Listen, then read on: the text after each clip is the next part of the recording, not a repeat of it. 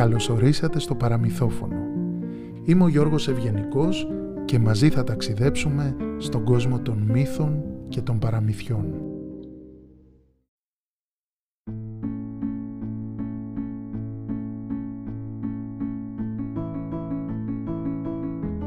Κάποτε, στην Ιουλίδα της Κέας, ζούσε ένας νέος και όμορφος νεαρός που τον έλεγαν Ακόντιος. Ήταν από καλή και αρχοντική οικογένεια. Οι γονείς του τον καμάρωναν γιατί ήταν παλικάρι έντιμο και σεβαστικό. Ήταν στον τόπο του γαμπρός ζηλευτός και τον εκτιμούσαν μεγάλοι και μικροί. Κάποτε ο Ακόντιος βρέθηκε στη Δήλο, το ιερό νησί του Απόλλωνα και της Άρτεμις. Κόσμος πολλής είχε φτάσει στη Δήλο για να τιμήσει τους δύο θεούς και να γιορτάσει με χορούς και θυσίες. Εκεί είδε από μακριά μια πανέμορφη κοπέλα να βαδίζει προς τον ναό με λεπτές και αέρινες κινήσεις. Ήταν η Κιδίπη, η κόρη του Κίικα και είχε έρθει από την Άξο μαζί με τις υπηρέτριές της. Ήταν ξακουστή στο νησί της για την ομορφιά και την ευγένειά της και ήταν ύφη περιζήτητη. Τα μάτια του Ακόντιου έπεσαν επάνω της. Εντυπωσιάστηκε από τη χάρη της. Η Κιδίπη έλαμπε ολόκληρη. Εκεί τριγύρω έτυχε να πετάκι ο Θεός έρωτας. Είδε τον νεαρό που κοιτούσε την κοπέλα και θέλησε να τον περιπέξει. Έβαλε ένα χρυσό βέλος στο τόξο του και τον σημάδεψε στο μέρος της καρδιάς. Το βέλος βρήκε το στόχο του και ο Ακόντιος έμεινε να κοιτά την κηδίπη σαν μαγεμένος. Χτυπήθηκε από έρωτα και ραυνοβόλο. Δεν ήξερε το όνομά της, ούτε από που έρχεται. Θα ήταν ασέβεια να την πλησιάσει και να τη ρωτήσει. Θα ήταν ντροπή και να ψάχνει από εδώ και από εκεί για να μάθει ποια είναι. Απόγνωση τον έπιασε. Στράφηκε γρήγορα στον φτερωτό Θεό και ζήτησε τη βοήθειά του. Εκείνος γέλασε ευχαριστημένος και αμέσως έδειξε την προθυμία του. Τον συμβούλεψε με ένα πανέξυπνο τέχνασμα και του είπε «Πάρε ένα μήλο και χάραξε επάνω τα λόγια που σου λέω. Ορκίζομαι να παντρευτώ τον Ακόντιο. Ρίξ το μέσα στο ναό και σύντομα η αγαπημένη σου θα είναι στην αγκαλιά σου. Έτσι κι έκανε ο Ακόντιος. Χάραξε τον όρκο σε ένα κατακόκκινο μήλο και το άφησε να κυλήσει και να φτάσει στα πόδια της κηδίπης. Είδε το μήλο το λαχταριστό η μία υπηρέτρια και ξαφνιάστηκε. Με περιέργεια έσκυψε και το έπιασε και το έδωσε στην κυρά της. Η κηδίπη το βάστηξε στα χέρια της και το κοίταξε σαστισμένη.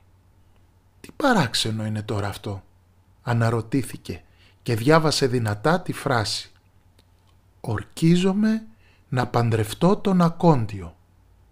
Τα λόγια της ακούστηκαν σε όλο το ναό. Πού να φανταστεί σε τι παγίδα είχε πέσει. Χωρίς καλά-καλά να καταλάβει τι συνέβη και ποιος έκανε τέτοιο αστείο, είχε δώσει την υπόσχεσή της στη θεά Άρτεμη μέσα στο ίδιο της το ιερό. Άθελά της είχε δεσμευτεί με όρκο να παντρευτεί τον Ακόντιο. Ποιον Ακόντιο; Ούτε που γνώριζε. Ταράχτηκε και απομακρύνθηκε από το ναό ενοχλημένη. Σαν τελείωσε η γιορτή στη Δήλο, ο Ακόντιος γύρισε πίσω στο νησί του. Είχε χάσει τον ύπνο του. Στη σκέψη του υπήρχε μόνο η όμορφη και άγνωστη κοπέλα. Αγνάντευε τα πλοία με τα φουσκωμένα πανιά που έπλεαν στην αφρισμένη θάλασσα φαντάζονταν πως κάποιο από αυτά θα φτάσει στις ακτές της κορισίας και ένας αγγελιοφόρος θα φέρει τα ευχάριστα μαντάτα της προξενιάς.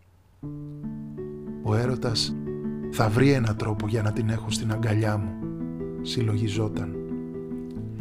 Έγραφε γράμματα και ξετύλιγε σαν κουβάρι όλες τις σκέψεις και τα συναισθήματα που είχε μέσα του. Μακάρι να ήσουν λιγότερο όμορφη, να μη σε λακταρούσα τόσο πολύ. Δες λοιπόν τι έχει κάνει το λευκό σου πρόσωπο, τα μάτια σου, που οι φωτιές των άστρων λάμψη τόσο δυνατή δεν έχουν. Αυτά τα μάτια ήταν η αιτία της φλογισμένης μου αγάπης. Δες τι έχουν κάνει τα ξανθά μαλλιά σου, ο φλντισένιος λαιμός σου, τα χέρια σου, που τόσο ονειρεύομαι να τυλίγονται γύρω μου.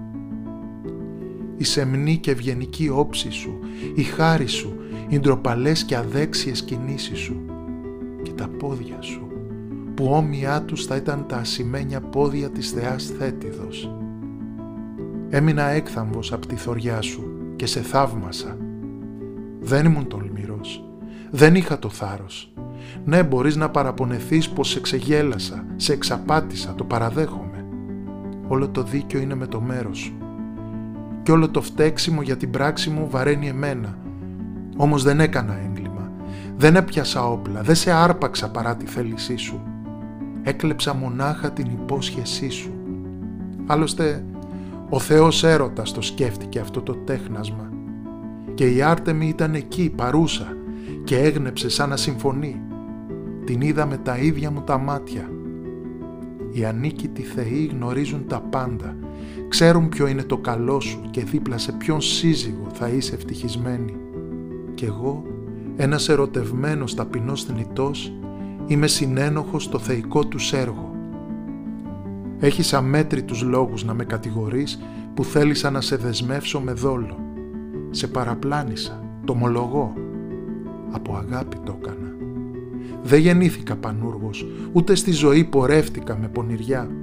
Όμως χίλιους δόλους και παγίδες θα έστεινα για να σε κρατήσω κοντά μου. Θα υπομείνω την οργή σου, αφού εγώ σου την προξένησα. Θα δεχτώ την προσβολή σου θα στέκομαι εμπρό σου δεμένος με τα δεσμά του έρωτα.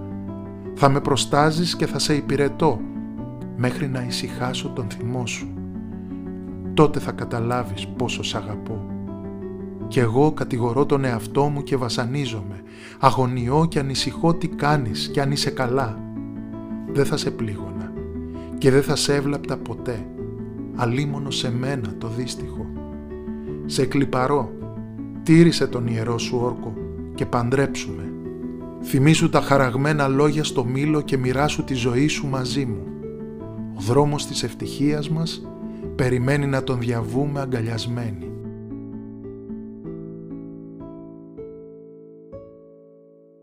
Ο καιρός κυλούσε και ο ακόντιος περίμενε. Η ελπίδα της ψυχής δεν έσβηνε, αλλά η προσμονή ήταν ατέλειωτη μαράζον η καρδιά του ημέρα με την ημέρα. Η Κιδίπη από την άλλη επέστρεψε στην Άξο και δέχτηκε την πρόταση γάμου ενός νεαρού αρχοντόπεδου. Δεν είπε τίποτε στους γονείς της για το μήλο και τον όρκο και σύντομα το ξέχασε ολότελα. Ξεκίνησαν λοιπόν οι δύο οικογένειες να ετοιμάζουν γάμους και χαρές και ξεφάντωσες πολλές. Μα κάθε πρωί που ξημέρωνε, τη σκυθίπη στο πρόσωπο χλώμιαζε. Κυριεύτηκε από ασθένεια ανεξήγητη και αθεράπευτη. Παραλίγο αυτή η παράξενη αρρώστια να τη στοιχήσει την ίδια της τη ζωή. Ο γάμος αναβλήθηκε. Πέρασε κάμποσος καιρός μέχρι να συνέλθει η κοπέλα. Άρχισαν πάλι ετοιμασίες του γάμου και τότε την ύφη την έπιασε φλογισμένος πυρετός Επτά ολόκληροι μήνες πέρασαν μέχρι να γίνει καλά. Την επόμενη φορά την έπιασε ρίγος φοβερό και τρέμουλο. Αυτοί οι δύο νέοι από ό,τι φαινόταν ήταν αδύνατο να ενωθούν με τα δεσμά του γάμου. Οι γονείς της είχαν τρομάξει πολύ. Ο πατέρας της, ο Κίικας, τα είχε γαμμένα. «Κάποιο μυστήριο υπάρχει εδώ», έλεγε στη γυναίκα του. Δεν μπορεί τρεις φορές να έχουν ματαιωθεί τα σχέδιά μας και αυτό να είναι τυχαίο; Οι θεοί δεν το θέλουν αυτόν τον γάμο. Πρέπει να μάθουμε τι μυστικό κρύβεται πίσω από αυτά τα παράξενα που συμβαίνουν. Πρέπει να ξέρουμε τι να κάνουμε. Μην δείξουμε ασέβεια προς τους θεούς. Ετοίμασε λοιπόν ένα πλοίο και έβαλε πλώρη για να πάει στο μαντίο των Δελφών. Σαν έφτασε εκεί, ο ίδιος ο Απόλλωνας του έκανε την αποκάλυψη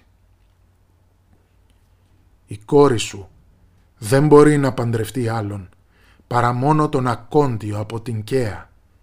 Έχει δώσει όρκο στην αδερφή μου την Άρτεμη και πρέπει να τον τηρήσει. Αυτός ο γάμος είναι εντολή θεϊκή και η κόρη σου πρέπει να υπακούσει, είπε. Ο Κίικας στεκόταν άναυδος. Άκουγε σιωπηλός και δεν πίστευε στα αυτιά του.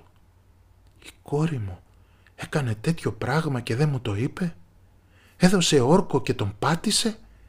Και ποιος είναι ο Ακόντιος, που τον γνώρισε και πότε; Σκεφτόταν.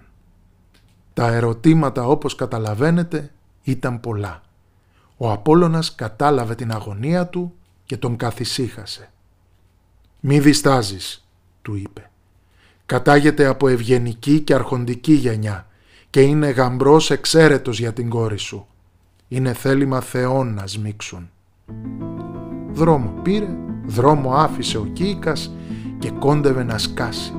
Μόλις πάτησε το πόδι του στην άξο, έτρεξε να ζητήσει εξηγήσεις. «Κόρη μου, μας άφησες να ετοιμάζουμε γάμους και γιορτές με την οικογένεια του γαμπρού και εσύ έχεις δώσει το λόγο σου σε κάποιον ακόντιο; Ορκίστηκες μάλιστα και στη θέα Άρτεμη», είπε ανάστατος. «Ακόντιος», αποκρίθηκε με απορία η Κιδίπη και έμεινε να κοιτάζει τον πατέρα της βαθιά μέσα στα μάτια. Το βλέμμα της χάθηκε για λίγο και τότε οι μνήμες ζωντάνεψαν στο μυαλό της. «Ναι πατέρα, θα σου τα πω όλα, θυμήθηκα», είπε με έκπληξη η Κιδίπη και του εξιστόρισε όσα συνέβησαν στη Δήλο. Ο Κίικας, χωρίς να χάσει χρόνο, έστειλε αγγελιοφόρο στην Καία και κάλεσε τον Ακόντιο στην Άξο. Δεν υπάρχουν λέξεις για να σας περιγράψω την ευτυχία που πλημμύρισε τον Ακόντιο. Δέχτηκε την πρόσκληση και ανυπομονούσε να φτάσει στο νησί και να αντικρίσει πάλι την αγαπημένη του. Όταν τον είδε η Κιδίπη, τον ερωτεύτηκε και εκείνη με την πρώτη ματιά. Σύντομα έγιναν γάμοι και χαρές και ξεφάντωσες πολλές και η αγάπη τους έφτανε μέχρι τα ουράνια. Έως τις μέρες μας ο έρωτας δεν σταματά να μας μαγεύει και να μας παγιδεύει, να μας πονά και να μας θεραπεύει και για όποιον δεν το ήξερε τώρα το μαθαίνει. Φαρμακερά είναι του φτερωτού Θεού τα βέλη τα χρυσά και αν κάποιος καυχηθεί ή θα πως μπορεί να ξεφύγει από αυτά είναι βαθιά γελασμένος. Ακούσατε την ιστορία «Ακόντιος και Κιδίπη», μια ιστορία από την παράδοση της ΚΕΑΣ. Αφήγηση, έρευνα, καταγραφή, ανάπτυξη και διαμόρφωση κειμένου Γιώργος Ευγενικός. Επιμέλεια κειμένου, ανάπτυξη και διαμόρφωση Μαρία Βλαχάκη. Μουσική Μάρα Κέσαρη. Το πρόγραμμα «Ακούστε την ιστορία» υλοποιείται με την χρηματοδότηση της νέας πρωτοβουλίας του Μουσείου Κυκλαδικής Τέχνης Cycladic Identity.